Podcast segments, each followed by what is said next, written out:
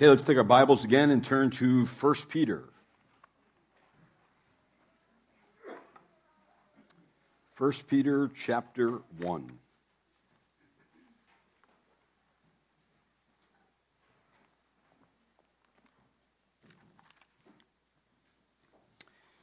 Let me read this morning from passages uh, chapter 1, verse 22 to chapter 2, verse 3.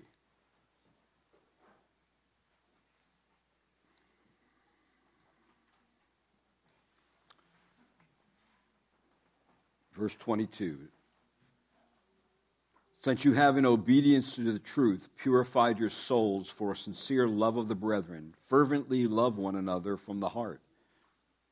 For you have been born again not of seed which is perishable, but imperishable, that is, through the living and enduring Word of God. For all flesh is like grass, and all its glory like the flower of grass. The grass withers, and the flower falls off, but the word of the Lord endures forever. And this is the word which was preached to you. Therefore, putting aside all malice and all deceit and hypocrisy and envy and all slander. Like newborn babes, long for the pure milk of the word, so that by it you may grow in respect to salvation, if you have tasted the kindness of the Lord. Let's pray. Lord, again this morning, as we come to your eternal word that will never pass away, I pray, Lord, that we would come to love it and crave for it every day. That it would be the spiritual food for our soul. And that without it, we would feel like we're starving. Like not having air to breathe, we would feel like we're suffocating. So, Lord, I pray this morning as we look at the Word of God, we see what it says, that we, Lord, would again bring us to understand it and to then also apply it to our own lives. So, Lord, the Spirit of God can use the Word of God to sanctify us and grow us in respect to salvation. I pray that we would always be clear on the matter of salvation. It would never be a, a cloudy thing in our mind, but it would always be something crystal clear that we would not only understand ourselves, but we'd be able to explain to others. So bless us this morning, Lord, as we look at this portion of Scripture. In Christ I pray. Amen. All right, so we are now in uh, the latter part of verse of chapter number one, and of course, uh, this first section of Scripture is preparing us and equipping us for what lies ahead, for the hostilities that we'll be facing in our life as aliens living in this world. Hostilities that will come from within, from our own heart, hostilities that will come outside from the world system, hostilities that will come from other people, and of course, hostilities that will come from our spiritual enemy, the devil and his minions that are against us. So far, we have been looking at each one of these exhortations that are all in the realm of salvation, understanding salvation. And we have, we have observed so far that we are exhorted to uh, have a fixed hope, having our minds prepared for action, to keep sober, to fix our hope on the revelation of the Lord Jesus Christ, and of course, for the purpose of prayer and resisting the enemy. Secondly, we were exhorted to live, and we are to live a holy life.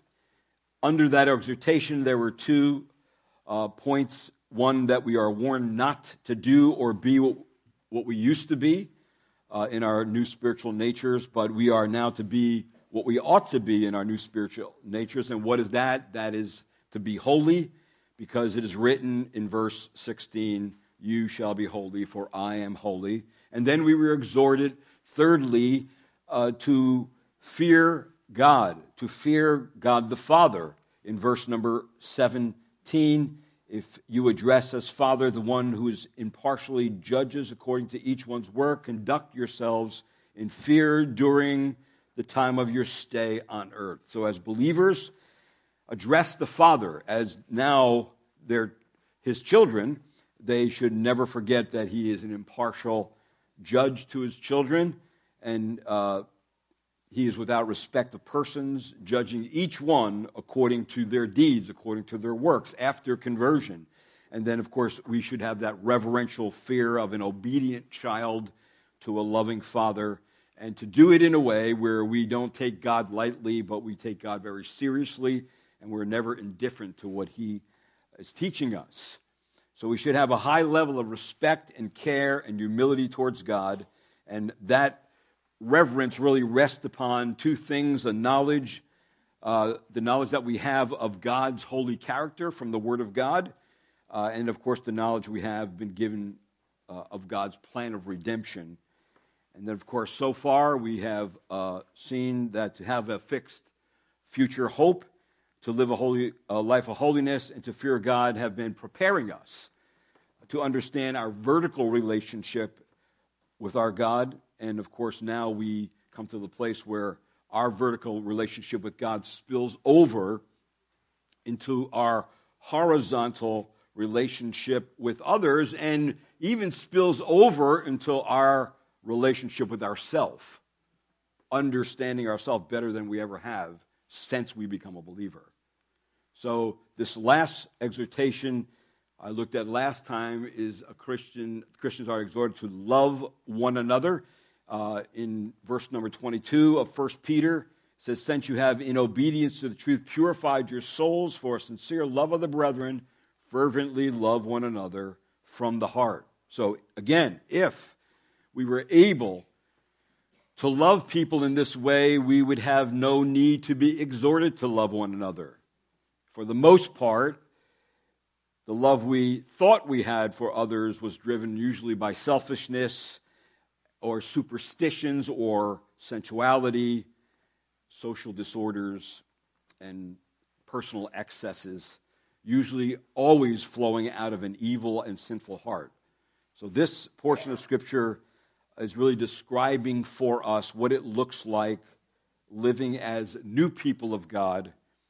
All things have passed away. Behold, all things have become new. And as children of God, we now have this new life in Christ, and there are new patterns that we notice, and there are new principles that we must learn and then live accordingly. And so far, we've seen that the first one is that there are new patterns of life, uh, a life characterized by ongoing inward purity, where it says in verse 22 in the middle of that verse, to the truth, uh, purify your souls for a sincere love of the brethren.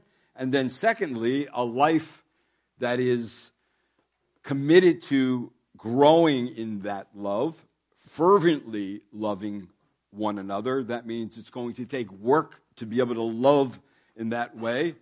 And the motive and the ability to obey this command to love flow from the new birth, from the new life that it, it opens up. In other words, the divine seed of God in the gospel, implanted in our heart, will produce in us this divine love, but it will also produce in us the holiness and the reverence and the future look as a believer to know that this life is short, but it, the Christian life is heading somewhere. And so we're living with this in our mind and understanding the things that God has been doing. One uh, commentator named David, David, David, Helm writes in his uh, understanding of 1 Peter, he says, In God's book we have found life. Through it, then, let us express love. Peter wants Christians everywhere to be people known for living lives that demonstrate God's love. Time is short, all flesh is like grass. Get about, he said, the business of growing up in love. And that's a good way to put it. We are to grow up in this particular characteristic of the Christian life. Now, how is it? How is it that anyone can grow in this kind of love, this kind of holiness, this kind of reverence, this kind of, of a fixed future, fixed hope on the revelation of Jesus Christ. How can that actually happen? That's, that's not normal thinking. That's not human thinking.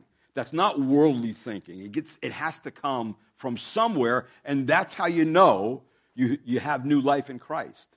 It, it's, it's a different way of that, uh, different things going on in your life. And so this pattern uh, really leads into certain principles. And we have a new principle of life. And look at verse number 23, what it says of chapter 1. It says, For you have been born again, not of seed which is perishable, but imperishable. That is, through the living and enduring Word of God. So, in other words, in this one, we get this sense, and you should actually feel this sense as a believer, that a new life in Christ is characterized by the eternal intention with the temporal. In other words, we're still here, right? But we're growing with an eternal uh, supernatural mindset that is coming to us from God through His Word. And so, therefore, we get this sense that there is a tension going on. We wrestle against the Spirit, right? We wrestle against the, the, um, the flow of the world. We wrestle against things we used to know and, and were taught, and now we know they're not right anymore. And so there's this tension that happens as we live this new principle of life. And of course, that new principle of life comes because we have been, notice how it says it, we have been born again, not of seed which is perishable, but imperishable. That means that the origin the origin of our new life is, first of all, the origin is that of, of the seed, of divine seed. This origin of the seed is from God Himself and has inside of it an enduring life that cannot perish. When this non perishable seed drops into a heart prepared to receive it, it can only produce life. Life presently that will produce the fruit of the Holy Spirit, the strength and endurance to live for God, and in the future, a life that will never end. That's the promise that we have as believers. These things have been written to you that you may know that you have eternal life. So believers know this.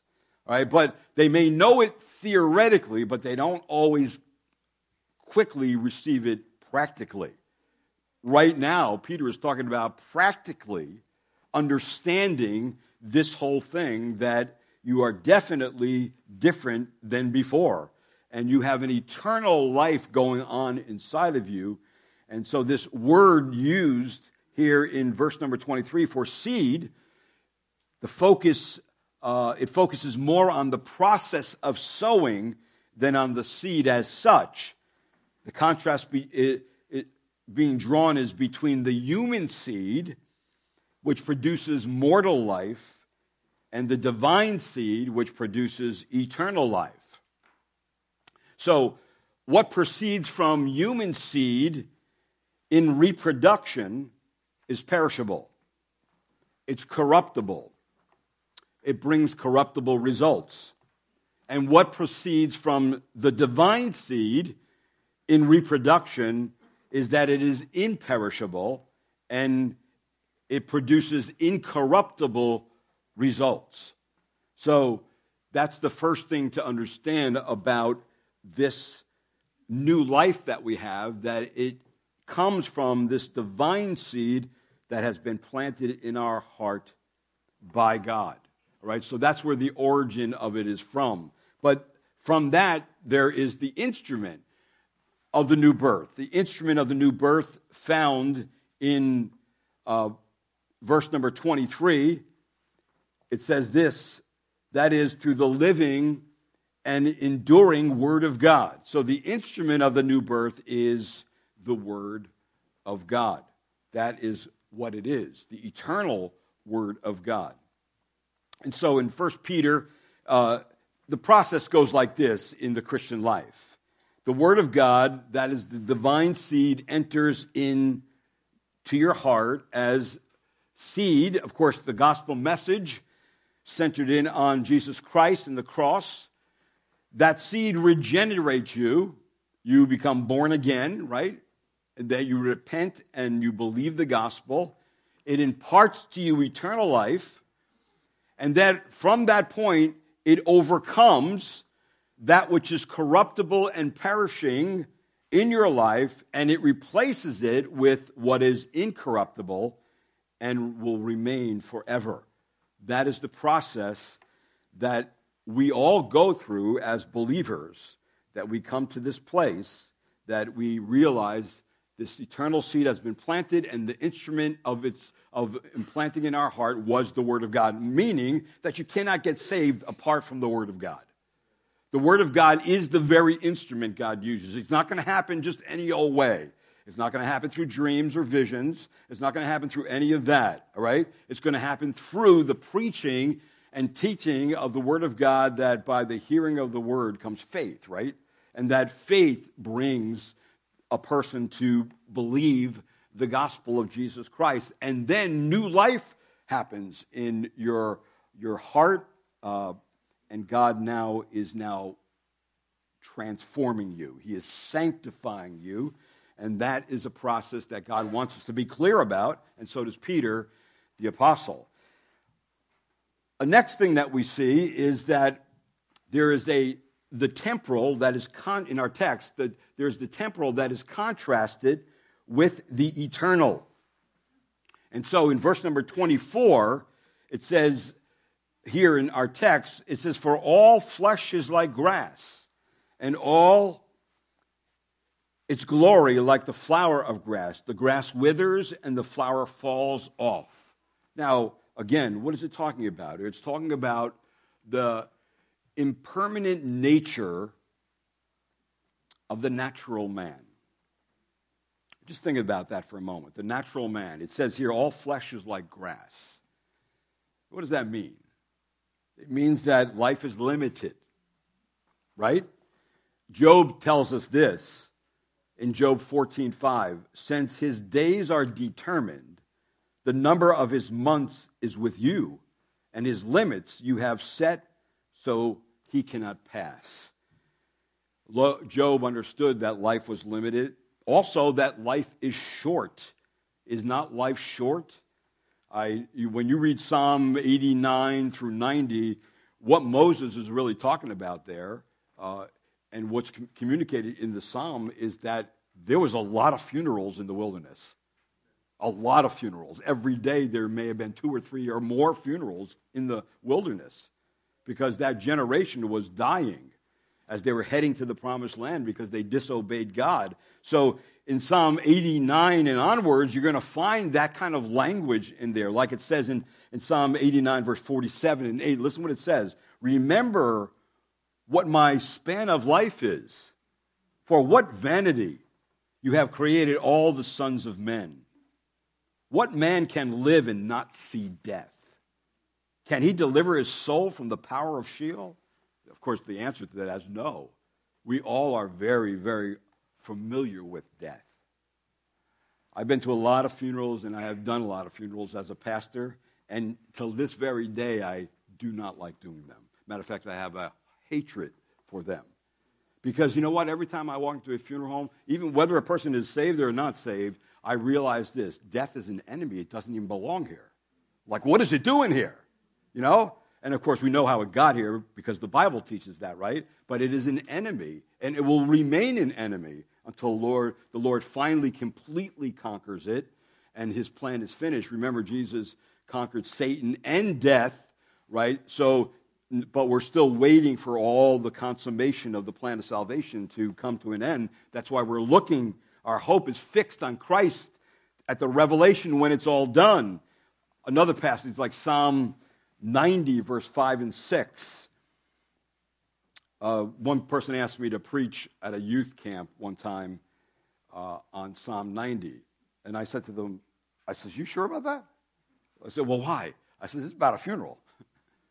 I said, It's about like numbering your days, marking your days on the calendar until the day of your death. You know, so do you really want to do that? And so I did it. I don't know if it turned out as well as I thought it would, but the, the young people were pretty sober that day because, you know, they don't usually think about death, young people. That's the furthest thing from their mind. And yet they were reminded that they ought to mark their calendars every day and see how they lived for the Lord to offer up to God a heart of wisdom, it says in Psalm 90, right? How did you live today for God? Psalm 90, verse 5 and 6 says, You have swept them away like a flood. They fall asleep, that's death. In the morning, and they are like grass which sprouts anew. In the morning it flourishes and sprouts anew. Toward evening it fades and withers away. That's our life. That's our life. James says it like this Yet do you not know, or do you not know what your life will be tomorrow? You are just a vapor that appears for a little while and then vanishes away. So, see, life is limited, it's short, it's uncertain. James gives us that sense it's uncertain. And you know what? It's full of trouble. Is there anybody here that never had any trouble in this life? Raise your hand. I want to talk to you later, all right? Because you, have, you know something I don't. See, it's, it's full. A matter of fact, that's exactly what Job said, Job 14, verse 1 and 2. Man who is born of woman is short lived and full of turmoil or trouble. Like a flower, he comes forth and withers. He also flees like a shadow and does not remain. That is a good view of life. I'm not going to live for a long time. You are not either. Matter of fact, 100, 100 years from now, none of us will be here. That's a sobering thought. But that's exactly what Peter wants us to grasp. He wants us to grasp that the natural man will fade. They, he's, we're going to wilt. We're going to dry up. In fact, the Greek language uses what they call a gnomic aorist verb. And this is what that means that this is what always happens. That there's never a time that it doesn't happen. Is there anybody that you know that's two, three hundred years old? I mean, in the Old Testament, we know people like that, but they finally died. And if God decided to sweep some people up to glory, like Enoch, right, and take them, uh, and others, uh, he decided to do that, right? So, but the natural man is going to, they're going to die. And yet, because man is created in the image of God, man does have a certain glory to them. Humanity has glory to it. That's what it says in our text. It says there, it says, and all its glory like the flowers of grass. What does it mean by that? Well, the glory of the natural man. All that is good about us, all that is fair and attractive about humanity. The beauty, the strength, the wealth, the honor, the art, the education, the achievements that human beings accomplish, the greatness of, of humanity. We all have uh, certain people that we consider people we would like to be like. And so consider a flower, how beautiful a flower is, and yet we know a flower is going to finally fade off and die, right? Receiving flowers is, is, a very nice gesture. Some people like to receive flowers, and others not so much. Whatever the preference is, there are some things that are quite obvious about flowers. First, we all know all too soon that the beauty of the flower will begin to fade and droop and fall away. This time of year, when somebody receives a dozen roses, they're picturesque, they're beautiful, they're bright. You take them out of the box or they're delivered to you. You water them, you get a little Miracle-Gro to make sure they last as long as they could and keep them alive as, and beautiful as long as you possibly can. But then, what's inevitable about those uh, flowers? Well, they fade, they droop, they dry, and then you either keep them and you put them in a book and you smash them in the book and you open it up years later, right? Or you throw them out. That's what happens. So, how, how long can a human being remain vibrant, attractive? You know, the beauty industry is a multi billion, trillion dollar industry. If you want, believe me, that, that's a recessionless product. Doesn't matter what the economy is, they're going to be selling those products, right? And uh, so, but, you know, of course, why? Because we, we want to stay as young and as vibrant and as healthy as possible. Nothing wrong with that. Nothing wrong with that. But see, the bottom line is this. What does it, what does it say in Proverbs chapter 31, verse 30? What does it say there? It says this Charm is deceitful and beauty is vain. But it says this, but a woman who fears the Lord, she shall be praised. You see, it's about the relationship with God someone has, is what the eternal part about it is. The, all the other stuff is going to drop off, it's going to fade away. So, in saying all that, man always passes away. We don't like to think about that. It is not thoughts that I like to relish or dwell upon too much, but it is something scripturally we ought to do. We ought to think about the day we're going to die because it's going to affect the way we live. It's going to affect our relationship with the Lord in a, in a healthy and a good way. See, this new life was not passed down to you or to me from our parents. The life we receive from our earthly parents will fade, it will wither, it will pass away. But the message that came to us from Christ, from our Father who is in heaven, when we believed and received this message of the gospel, it will, and it has implanted new life in us that will last forever because its seed is from God who is eternal in his nature. So the flesh always withers and falls away, but the word of God is always incorruptible and endures forever, always. So, where are we going to spend our time? Well, in verse number 25, we see this the imperishable nature of the Word of God. So you can see the contrast in Scripture between what passes away and what doesn't pass away. Right? So I'm not, we ought to not be spending so much time on what passes away. Let's spend our time on what doesn't pass away. And that's where he is heading in this particular text. Look what it says in verse 25. It says, But the word of the Lord endures forever. And this is the word which was preached to you. Now, if you didn't know that, Peter was quoting from the prophet Isaiah. So I'd like you to take your Bibles and turn to Isaiah chapter 40, because that's where it comes from. But I want to set up the context of Isaiah 40 a little bit for you so you can see the sense on what he's communicating in Peter. In Isaiah chapter 40, while you're turning there, the Apostle Peter really quotes from verse 6 through verse 8 of chapter 40. But from chapters 40 to chapter 66, that's the end of the book of Isaiah, the message is about hope. It's about renewal. But while that message was being preached, the people were enduring captivity. They were enduring trouble in this life.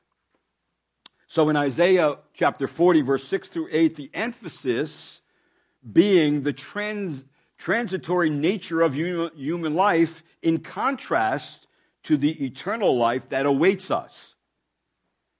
See, by bringing this passage to the attention of the people, Peter intends his readers to see the whole context of Isaiah 40. Peter, Peter's readers are like Israel in, in Isaiah's day. The people were discouraged, they were uh, on the verge of catastrophe. So, this quote is intended to be a word of comfort to them as well as to us today. Notice what it says in Isaiah 40, verse 1. It says, notice how it says it comfort Comfort my people, says the Lord, your, says your God. Speak kindly to Jerusalem and call out to her that her war- warfare has ended and her iniquity has been removed, that she has received the Lord's double hand double for all her sins. And verse 3 a voice is calling. Clear the way of the Lord in the wilderness, make smooth in the desert a highway for our God. Let every valley be lifted up, and every mountain and hill be made low, and let the rough ground become a plain, and the rough terrain a broad valley. Verse 5, this is where Peter quotes from. Then the glory of the Lord will be revealed, and all flesh will see it together, for the mouth of the Lord has spoken. Verse 6, a voice says, Call out. Then he answers, What shall we call out? All flesh is grass, and all its loveliness is like the flower of the field. The grass withers and the flower fades. When the breath of the Lord blows upon it, surely the people are grass. In verse 8, the grass withers and the flower fades, but the word of our God stands forever. But let's look, read a little bit, a couple more verses. Look at verse number 9. Get yourself up on a high mountain, O Zion, bearer of good news. Lift up your voice mightily, O Jerusalem, bearer of good news. Lift it up. Do not fear. Say to the cities of Judah, Here is your God. So, and you know what Isaiah we have here? We have the future look of the gospel of Jesus Christ. He was telling the people, someday something's going to happen which is going to come from God, and it's going to be good news that will be proclaimed, and it will bring eternal life to those who receive it. And this good news comes with Jesus Christ, his message that carries divine seed, which is living and enduring and forever. Now, if you notice, if you've been in the Old Testament, if you notice this passage of Scripture, it's talking about part of it, John the Baptist. Right? If you notice in verse 3, it says, A voice is calling. Clear the way of the Lord in the wilderness, make smooth in the desert a highway for our God. That's John the Baptist. So he's talking about a second Exodus. This Exodus, of course, is not going to be a deliverance from the wilderness. This Exodus is going to come with the message of the gospel of Jesus Christ. Jesus uh, is going to bring, or he's going to bring promised salvation. And what does he do? He levels the ground for the Messiah. Why does he do that? Because you know why? The religious part of Israel is not preaching the good news. They have given up the good news. So John the Baptist comes, clears the way. He's, he's, he's preaching a, uh, to be a, a gospel of repentance also. And of course, he's preaching to a deadened and shallow religious uh, group of people, to people who were indifferent and lackadaisical about spiritual matters, and a people affected by all kinds of subtle forms of hypocrisy. The current spiritual condition of the time in which John the Baptizer ministered are twofold religious formality and, of course, comfortable hypocrisy. So John had come on the scene and cleared out all the obstacles for the coming of the Lord Jesus and his message, the gospel message of the kingdom. So, what was part of that, that message? John the Baptist preached repentance of sin, paving the way for pointing sinners to the Messiah. And then, of course, Jesus comes behind John and preaches the same message of repentance, where it tells us in Mark chapter 1, verse 14. Now, after John had been taken into custody, Jesus came into Galilee preaching the gospel of God and saying, The time is fulfilled. The kingdom of God is at hand. Repent and believe in the gospel. So, repentance becomes a vital part of preaching the gospel of Christ. And repentance is that conscious recognition that you are a sinner and that you are turning to a Savior who can forgive your sin and cancel it, make you right with God, and reconcile you, once an enemy, to Himself and give you eternal life. So, see, the, in the equation of the, the prophet was this understanding that someday there's going to be eternal life that comes through the message of God to the people. See, the Word of God carries the divine seed with the message of hope and eternal life. So if you look again at our passage of Scripture in verse number 25, you'll see this that it says, But the word of the Lord endures forever. And this is the word which was preached to you. In other words, the same word of God that Isaiah prophesied about and spoke to the people about to bring them comfort is the message that we actually have today, that we preach today. It's the same eternal Word of God that plants the eternal seed of God in someone's heart, which produces the holiness, which produces the fear of God, which produces the love for the brethren, the love for God, which produces this future look of all of it coming together in the revelation of Jesus Christ. See, we have the same Word of God. And that is something that is quite amazing and quite thrilling that we are actually in a position to have that.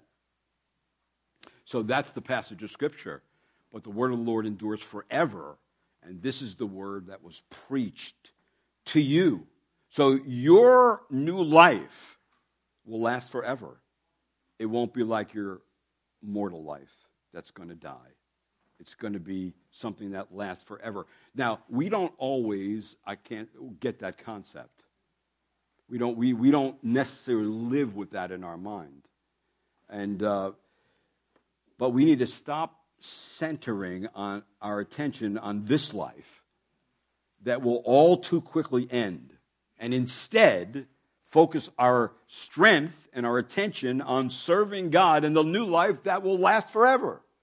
Even in the midst of trials and temptations and testings and whatever the world can throw at us, whatever uh, the human body can throw at us, whatever kind of physical thing we're going through, whatever kind of emotional thing we're going through. See, we can handle those things because we realize that we, our life is fading and it's decaying and it's going to pass away no matter what we do. But there's something that's never going to pass away, and it's the new life in us that God has given us. So, what should we be grasping so far in our study of 1 Peter? Well, we should be grasp, grasping this. Since he who begot us is holy, we, his children, must be holy. Since he is our judge and has ransomed us at a great price, we, his children, must conduct ourselves in reverential fear. Since we are born again of the corruptible seed of the Word of God, we are brethren our relationship to each other must be one of sacrificial love and children of one Father. And since we have been begotten by means of the eternal Word of God, we should long for the milk of the Word as the true and proper source of nourishment. See, that's, what we, that's where Peter is bringing us. He is bringing us to realize that, listen, all these things that we have fixed hope, to live a holy life, to fear God, to love one another, leads us to the last exhortation in this section on salvation, and it's this Christians are exhorted to crave the Word of God. We're exhorted to do that because it is the source of life, it is the source of growth. And so that's what we get in chapter 2, verse 1 through 3. We get this understanding that we're to have, that we're to crave the Word of God. Now, this comes with two things a negative command and a positive command. Look at verse number 1 of chapter 2. I'll read verse 1 through 3, and then we'll, get the, we'll go back to see the negative and the positive. It says, therefore, verse number one of chapter two, putting aside all malice and all deceit and hypocrisy and envy and all slander. Verse two, like newborn babies, long for the pure milk of the word, so that it may, that by it you may grow in respect to salvation, if you have tasted the kindness of the Lord. So the negative command is this to, and, and the positive command contained in that verse, we see the negative command first is to strip off the sinful desires that stifle spiritual growth. That's what we're to do. We're, we're to strip these things off of us. And if you notice, if you, if you are paying attention to the text, you'll find something out in verse number one. You'll find out that it's our responsibility to strip off uh, the sinful desires that stifle spiritual growth. It's our responsibilities, but also that these sins that are listed there are relational and community sins. They stifle our growth with each other because they hinder our growing relationship with each other and our community unity. Let's look back at it. Look at verse number one. It says, here's the first one. It says, all malice what is malice? Malice, malice could be also translated as evil wickedness, trouble, even a desire from Ephesians to put your hand around somebody's neck and start choking them. It, it, it leads to hatred of somebody. And then it says also in verse number 10, it says, all deceit, deception, guile, uh, the, a person who, who wants to mislead or trick others with the desire to take advantage or control of them. You ever meet anybody like that? Right?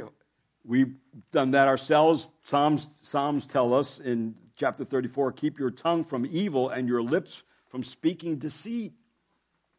And then a third sin is hypocrisy. Now, if you notice, all is not connected to all of them, but it could be because it just is all inclusive. It's, it, the all points to, to the totality of sin's removal. In other words, you don't play with sin. You don't entertain sin. You don't feed sin. All your sins need to go into the garbage.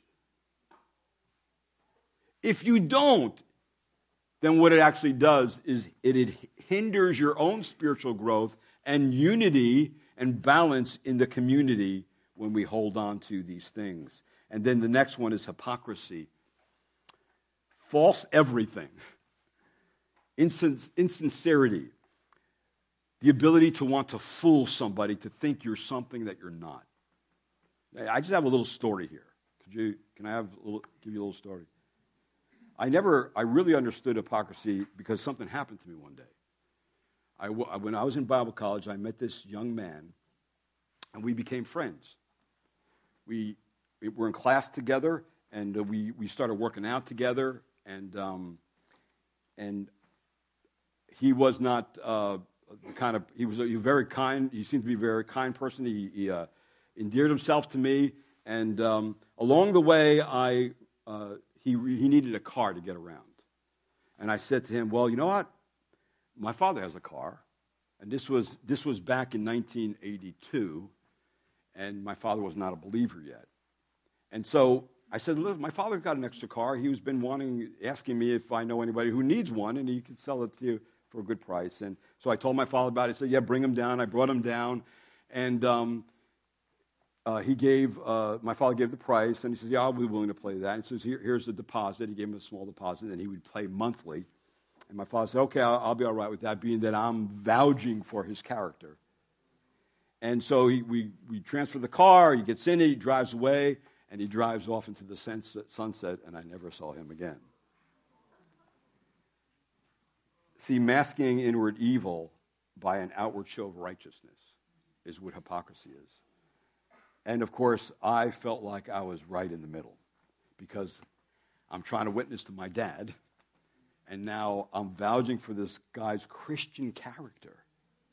And he drives away. And then I find out, I, I go to school the next week, and I, I get called in the office, and they said, You know Steve, this guy Steve? And uh, I said, Yeah. He says, Well, you know what? He's got warrants for his arrest, like in the state of New Jersey and other states. And I was just totally blown away. He gave no indication.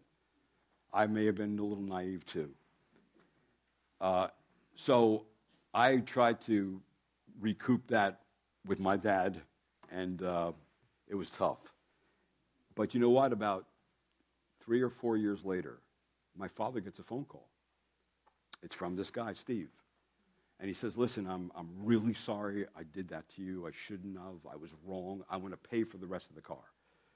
And my father says, No, you don't, don't pay me anything. The apology's enough. And uh, that's the last I heard of him. I don't know anything else beside that, but I understood that day what hypocrisy was and, and how it looks and how it could really fool you to think that you're, you're thinking you're looking at something genuine and it's not. So see, God is saying, and the scripture is telling us, don't have this characteristic in your life. Don't have this sin in your life and don't nurture this sin because it is one that stifles your growth. And then, of course, he mentions the next one is envy. Envy wants others what it really wants what others have. It's another way to say it's jealousy, spite, the opposite of thankfulness for goodness that comes to others. People who are envious of what other people have and what God, God's given them, instead of being thankful that other people may have more than you, right? And because God allowed it to be so, and not envy people because you may want what they want.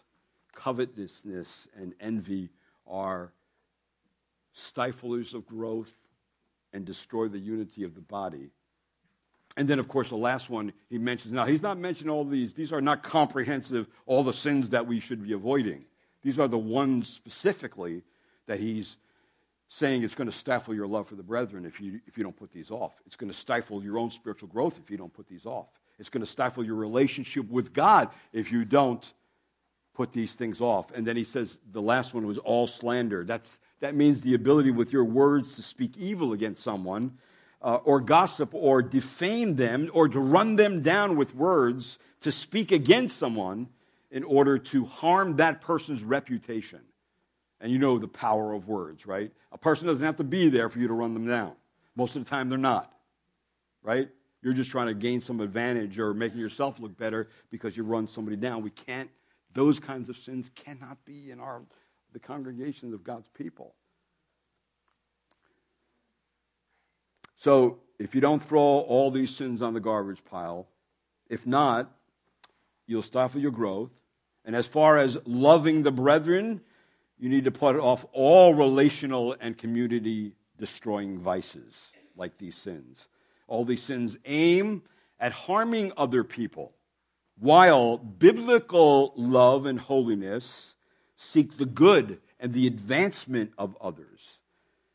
So until these filthy rags of sin are put off, there is no spiritual growth or very little spiritual growth, and you will remain stuck in the refuge of your undiscarded sin and you'll remain in the dumpster as a Christian. You don't want to remain in the dumpster.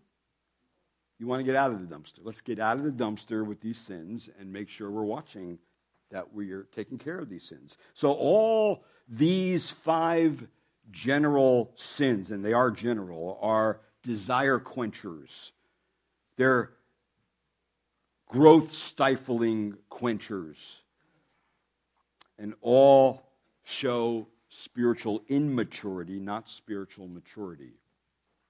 Now, real quick, take your Bibles and turn over to 1 Corinthians chapter 3, because Paul is talking to the Corinthian church, and he's, kind, he's saying to a group of believers with stifled spiritual growth that fail to strip off certain sins. And notice what it says in 1 Corinthians chapter 3 verse 1.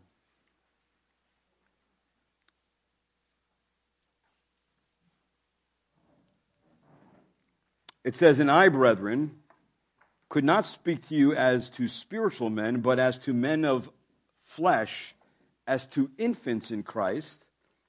I gave you milk to drink, not solid food, for you were not able to receive it. Indeed, even now you are not able, not yet able. Verse 3 For you are still fleshly. For since there is jealousy and strife among you, you are Are you not fleshly? And are you not walking like mere men? So, what's the problem here? Jealousy and strife. They're not getting rid of it, they're not, they're not stripping it from their life. And so, therefore, it's hindering not only their spiritual growth, but it's hindering Paul being able to feed them with more meat of the Word of God. So, this new life, this new self that we have because of our position in Christ, puts on new clothing. So you get a sense in this passage that the new self is alive, but not instantly mature. It has to continue to grow in Christ likeness. Some have described it as a baby that has everything complete in this new small package, but now needs to be nourished and fed to grow healthy and mature.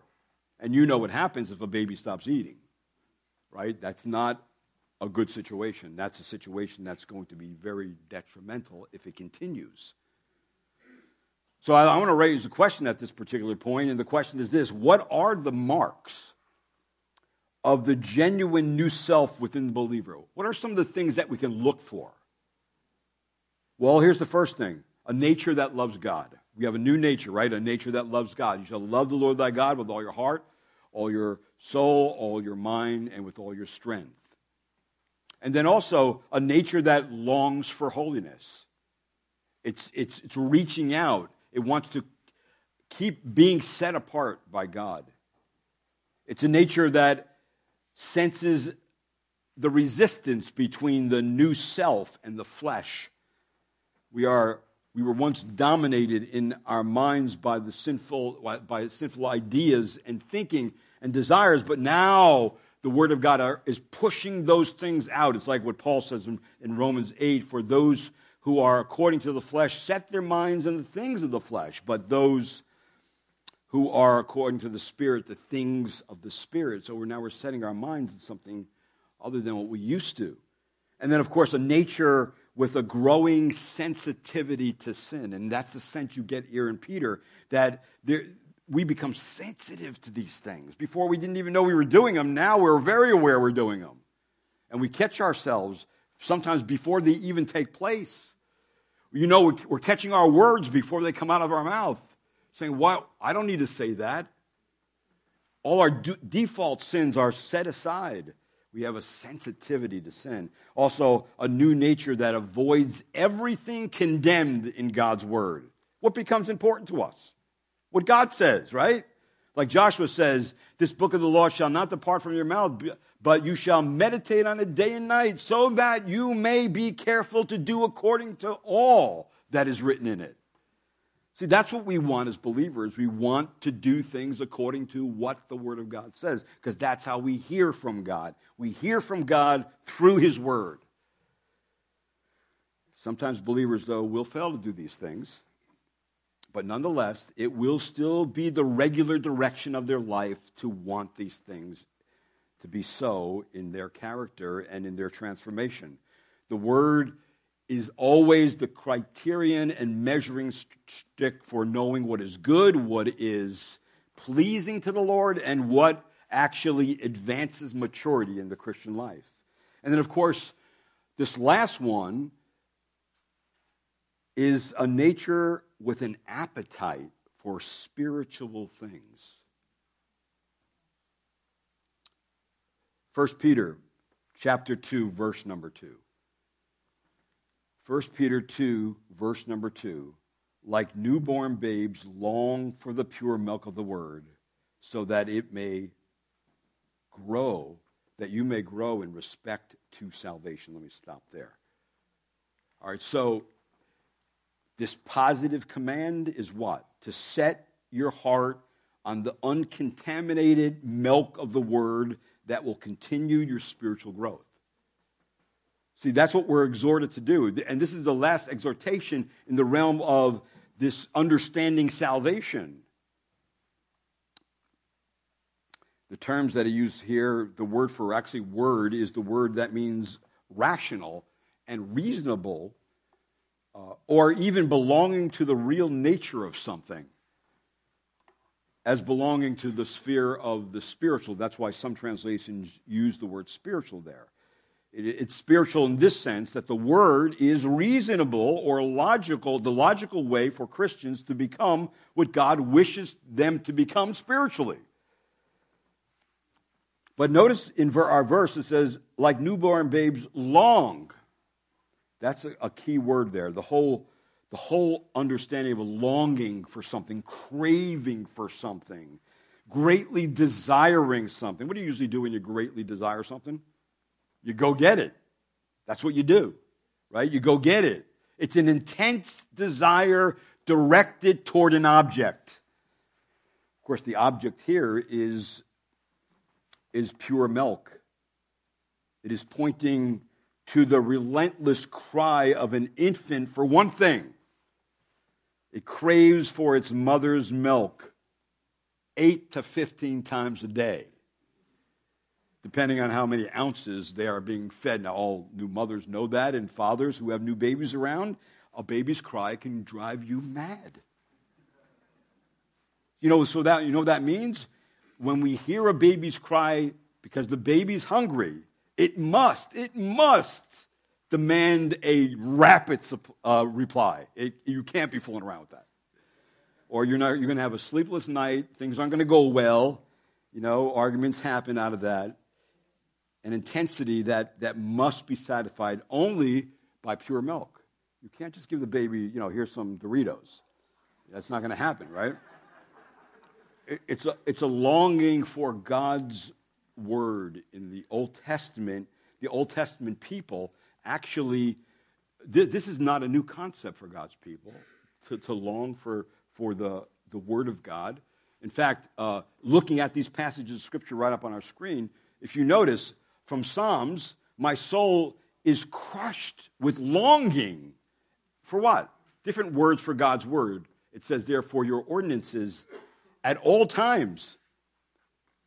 Second one, I, I long, behold, I long for your precepts. Another way of describing the word of God. Revive me through your righteousness. And then Psalm 119, verse 131, I opened my mouth wide and panted for I long for your commandments. Three different words to describe the Word of God. And what do you have there? A longing for it. As, wait a minute, there's nothing else to long for? Not like this. There's nothing else to long for like this. Other passages communicate the longing of God's Word, like in um, Psalm, or like in Job, where it says, I have not departed from the commandment from the commandment of his lips. I have treasured the words of his mouth more than my necessary food. And of course, that famous one from Jeremiah Your words were found, and I ate them, and your words became for me a joy and the delight of my heart, for I have been called by your name, O Lord God of hosts. You see, the, the, the longing for what? For the word of God. It's the craving metaphor here. It's not just for new infant Christians, though. It is the craving that we should always have all the time. It's for all Christians at all times who are at all levels of the spiritual growth. And in fact, as we move closer to heaven, our craving should get more intense. Our understanding that we need the more the Word of God and the the transformation of the Word of God in our, in our mind more than anything else ever. Every day, our view of, God, of the Word of God goes higher and higher and higher because you find that in it is God's Word. God speaks to us. It's the King giving a message to his recipients, to those who are in his kingdom. Christians are to exemplify this in their intense yearning for the uncontaminated, unadulterated, pure spiritual milk of the eternal Word of God. And of course, all churches should give opportunities for Christians to interact with and learn the deep truths of the Word of God. You can do that in Sunday school and uh, weekly expositional preaching and teaching, our youth ministry our Iron Man ministry starting up again, side by side, home groups, See, being part of everything that can give you more understanding of the Word of God, we should be there all the time. Uh, because we have a book ministry, we have a library lending, a lending library to give you the ability to take something and learn more about it that's going to benefit your spiritual growth, advance your spiritual growth. So, the purpose of this nourishment for the pure milk of the word is for the believer to grow into the full experience of their salvation. The word of God will literally grow you. Therefore, the Christian should take no spiritual nourishment but the Word of God. Christians should never settle for so called spiritual junk food. Sermonettes for Christianettes, or whatever, whatever uh, Christianettes for sermonettes, whatever. Why is that? Where does it take us? Well, if you notice the next part of our passage in verse number three, our first Peter says this If you taste it, the Lord, the kind, if you tasted the kindness of the Lord, so you see the metaphor of taste is still in our passage. So you, you see so far from the Word of God in chapter 1 of Peter, you should have gotten a correct view of God, which should have put a good taste in your heart concerning the kindness of God. And when something tastes good, what does your taste buds tell you? I want more. I want more. See, when you taste the kindness of God and you understand the kindness directed towards you, you're going to want more of His kindness, right? You're going to want more of His goodness, His mercy, and His kindness. That's what you're going to want. So, Scripture is telling the Christian that they have gotten a taste of this kindness from the Word of God, and they were act up, acted upon by the Word of God to bring eternal life. And so now they need to crave the Word of God because the Word of God gives us a better understanding of the character of God, which is His goodness, His mercy, and His kindness. And when our spiritual taste buds are energized, we're going to want more and more of the Word of God. That's what we're going to want. That's all we're going to want. And we're going to know that it's the pure Word of God and if it's not, you're going to know it's junk food. That's what you're going to know. Psalm 34 8. Oh, taste and see that the Lord is what? Good. How blessed is the man who takes refuge in him. So if you want to keep experiencing the kindness of the Lord, stay in the Word. Keep craving the Word of God. Don't don't try to sidetrack that.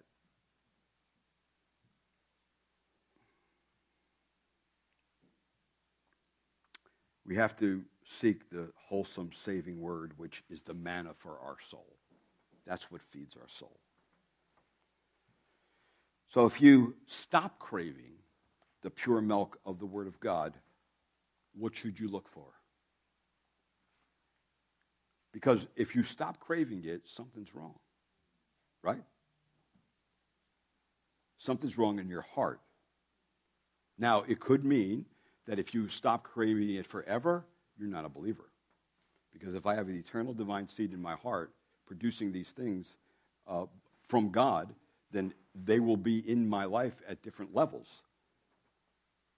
So I'm assuming you are a believer, and now it just seems like you're kind of dry, cold. You're not too interested. How do you know your desire for the Word of God has been quenched? Well, all we have to do is go back over these scriptures and we find the answer to that question. Number one, you stop going back to the source of your new life.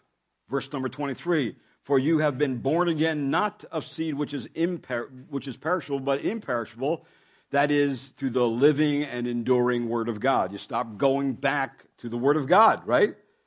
Secondly, you become careless and negligent in putting off your sins. All right? In our passage, malice, deceit, hypocrisy, envy, slander, and other things, you, you just get careless of putting them off, careless of examining yourself. See, there's no desire for the word when sin is not dealt with. Keep getting the garbage out of your life. Also, you stop admitting you still need the word. I I learned enough. I'm older now. I've been in the Word of God. I don't have to study it or crave for it like I used to. Well, it says here, like newborn babes, my craving should be just like a newborn babe, no matter where I'm at my spiritual journey. And it should be for one thing, for the pure milk of the Word, not philosophy, not science, not this or that, the Word of God.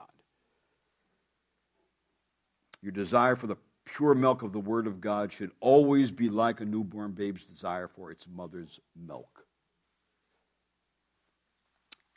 Also, you stop pursuing spiritual growth.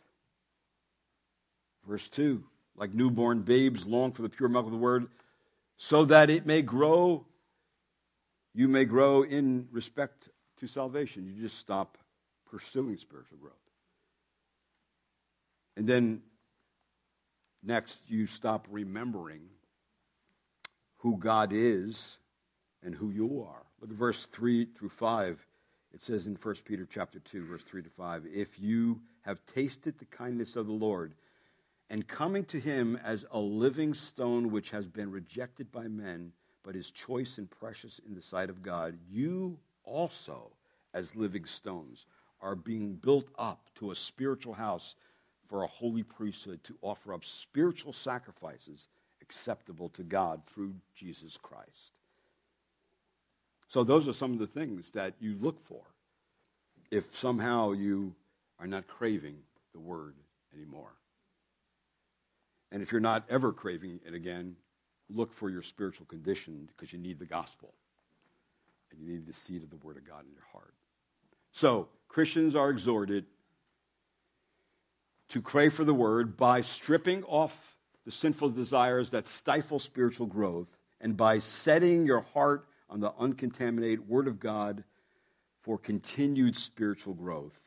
And of course, that will bring you into all the areas of exhortation that we mentioned so far a fixed hope on Christ, holy life, fear of God, love one for another, and a craving for the Word of God. They all go together. They're not separate package, it's one package.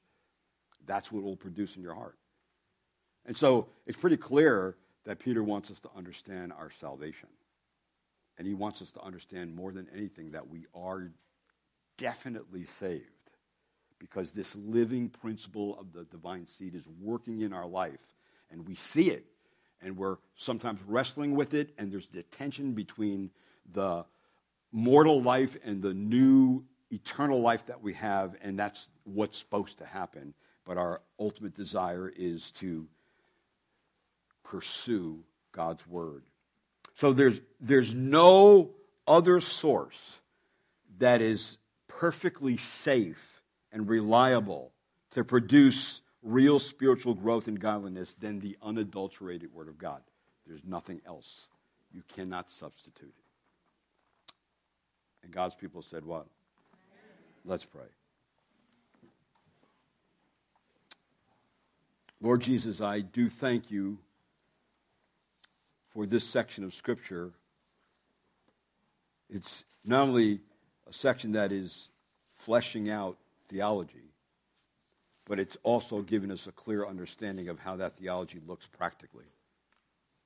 And Lord, for that, I know that I have been very thankful because we can actually look at our own life and evaluate it.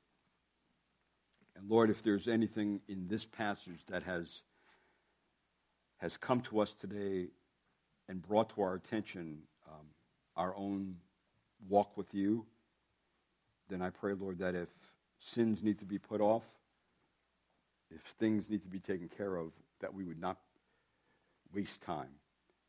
And if any garbage that's in our heart that's still there that we're still kind of holding on to, I pray, Lord, we cast it away from us and strip it off and put on the new garment of righteousness. And I pray, Lord, that you would always make us aware of our craving for truth, our desire to know more than we do know about who you are, what your plan is, what you're doing, so we can be not just learners, but teachers of the Word of God, that we can actually explain it to other people and that the Word of God would be shown in our life by our changed life. So thank you, Lord, for this passage of Scripture. I know it's going to be beneficial for us from this day forward. And I pray in Christ's name, amen.